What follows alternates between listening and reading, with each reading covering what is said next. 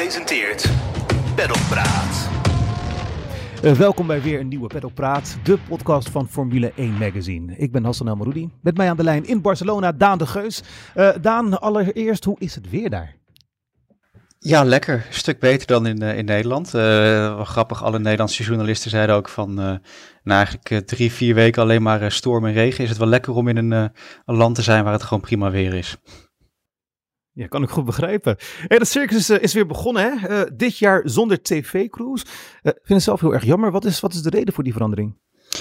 Ja, eigenlijk, dat wordt niet zozeer gezegd, maar de, de grootste reden daarvoor is dat Bahrein, waar de tweede wintertest wordt gehouden, gewoon ja, grof geld heeft betaald om daar een beetje mee uit te pakken, daar een show van te maken.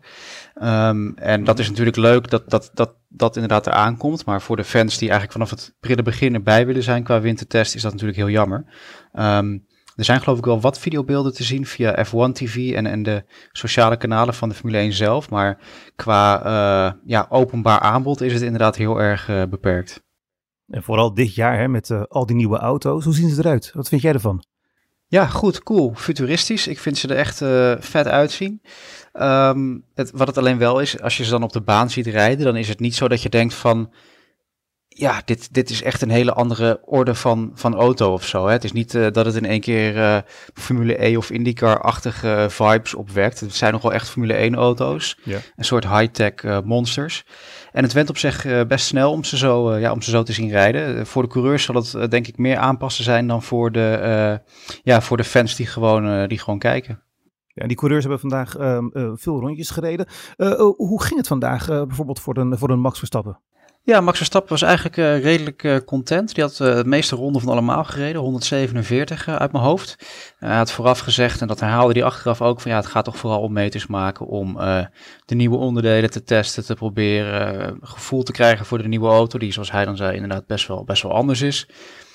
Um, dus in dat opzicht ja, was hij was tevreden. De, de tijden waren nog niet mega, maar ja, dat is altijd die dooddoener bij tests. Hè. Het draait nog niet om tijden en het draait ook ja, eigenlijk vooral om, om alles testen, alle procedures door te lopen met die auto. En uh, ja, Red Bull, we hebben de RB18 nu voor het eerst echt gezien natuurlijk. Hè, want de auto die ze presenteerden was een soort ja, showmodel, kun je het haast noemen. En het is een behoorlijk uh, ja, radicale auto. Ja, dat, vroeg me ook af, want uh, die, die, die, die foto's die, die, die voorbij kwamen bij de presentatie, dat was eigenlijk dat, dat prototype hè, van, van, van Formule 1 zelf, leek het wel. Wat, wat waren de grootste verschillen die jou opvielen? Ja, de meest in het oog springende die zo iedereen opgevallen zijn, dat zijn die, die sidepods. Uh, ja, aan de zijkant dus, zoals de naam aangeeft.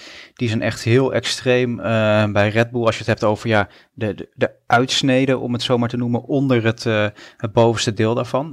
we zien wel bij meer teams dat daar hè, behoorlijk mee, mee gespeeld en, en, en gefinest wordt. Maar bij Red Bull is het echt enorm extreem. Het lijkt wel of ze dat ding, ja voor de helft uh, eraf hebben gehakt. Uh, en dat zal natuurlijk dienen om die luchtstroom uh, ja, naar achter beter te geleiden over de vloer heen.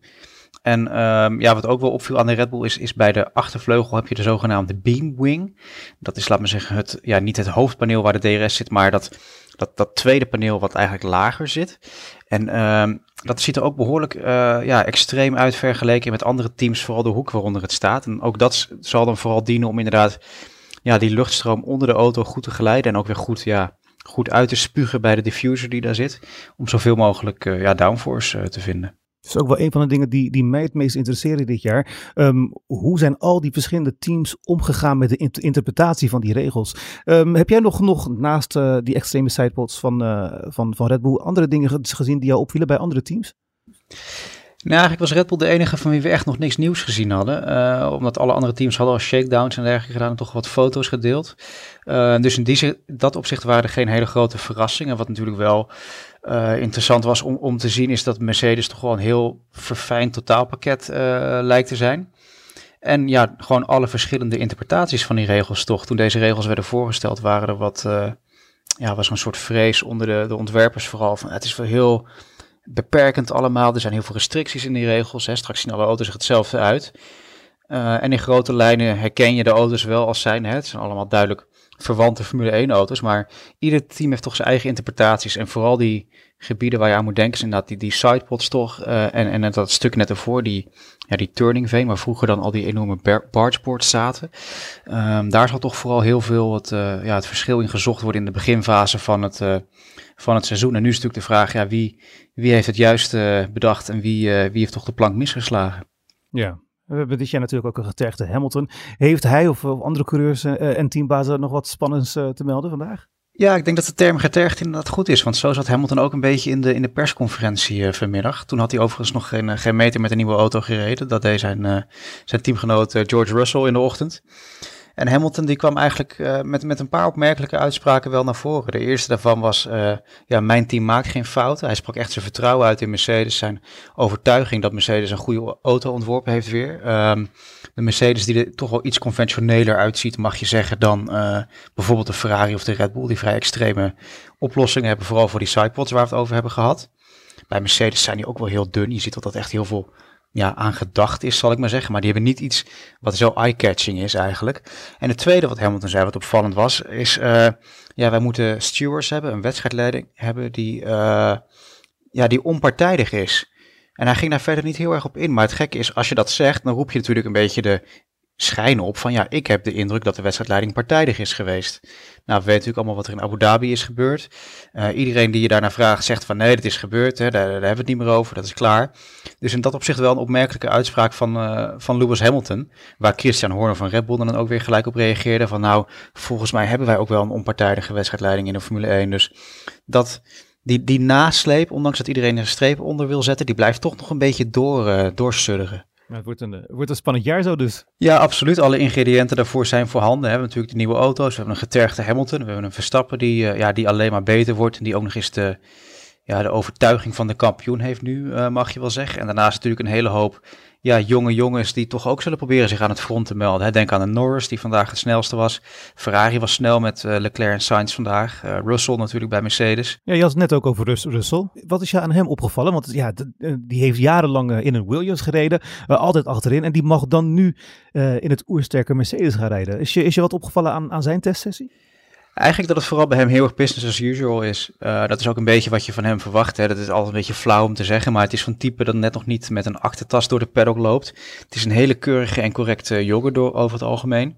Uh, hij kent natuurlijk het Mercedes-team al een beetje, omdat hij in het juniorprogramma heeft gezeten. Hij heeft er ook een jaar rondgelopen als, als testcoureur. En hij, eigenlijk hij is gewoon ingestapt alsof hij nooit iets anders heeft gedaan. Hè. In het begin wat rustige rondjes en daarna had hij al een snelle tempo te pakken. Eindigt ook als, uh, als vierde, geloof ik, als ik het, uh, als ik het goed heb. Dus een, uh, ja, een prima begin van zijn Mercedes-tijd voor hem ook. Hey, um, ze noemen dit een openbare shakedown. Hoe verschilt dit van een officiële test? Ja, eigenlijk niet. Het zit hem eigenlijk vooral in die formaliteiten eromheen. Hè. De mediasessies, het feit dat het dus niet openbaar op, op of dat het heel beperkt eigenlijk te zien is voor fans. Um, het is een beetje een achtergesloten deuren gevoel in die zin, zoals een normale shakedown ook heeft. Alleen dan met het verschil dat je bij een normale shakedown maar 100 kilometer mag rijden. En uh, nu zijn het gewoon drie dagen ja, voor rondjes rijden. Dus het zit hem eigenlijk vooral in dat soort uh, ja, formaliteiten. Ja, en de komende dagen in Barcelona, uh, wat kunnen we daar allemaal gaan verwachten nog? Ja, het zal toch vooral meters uh, draaien uh, blijven gaan. opvallend is dat morgen natuurlijk Max Verstappen niet rijdt. Dan zit zijn teamgenoot Sergio Perez in de auto. Verstappen heeft vandaag dus de hele dag de tijd gehad. En vrijdag gaan zij dan afwisselen. En het leuke ook is vrijdag. Um, ja, als het droog blijft hier, dat is nog even de vraag. Maar als het droog blijft, dan gaan ze alsnog een regenbandentest doen. Door de baan op te spuiten dan uh, met regen. Want de banden zijn natuurlijk ook nieuw. De banden zijn een uh, ja, ma maatje groter dit jaar. Dat zijn die 18 inch banden geworden. Uh, en die willen ze toch ook nog even gaan uitproberen gewoon in de regen. En ja, aangezien de tweede test in Bahrein is, is de kans natuurlijk klein dat het daar nat is. dus er is besloten om dat dan hier te doen. En dat zal dan in principe vrijdagmiddag zijn. En ja, wat de teams betreft het is het gebruikelijke verhaal. Iedereen gaat toch vooral data verzamelen. Er zal nog niet echt naar de tijden gekeken worden. Soms zie je wel dat één of twee teams aan het eind van zo'n testweek nog even een snelle run willen doen. Uh, en dat sluit ik ook niet uit dat dat gaat gebeuren. Maar ik verwacht dat er echt, ja, het echt wat serieus werk qua performance toch echt pas op het eind in Bahrein uh, gedaan zal worden. Daan, veel plezier daar. Ik uh, spreek je vrijdag voor een nieuwe update. Komt helemaal goed, dankjewel. Dit was weer een nieuwe Paddock Praat update. Komende vrijdag spreek ik Daan de Geus weer rechtstreeks vanuit Barcelona. Formule 1. Praat.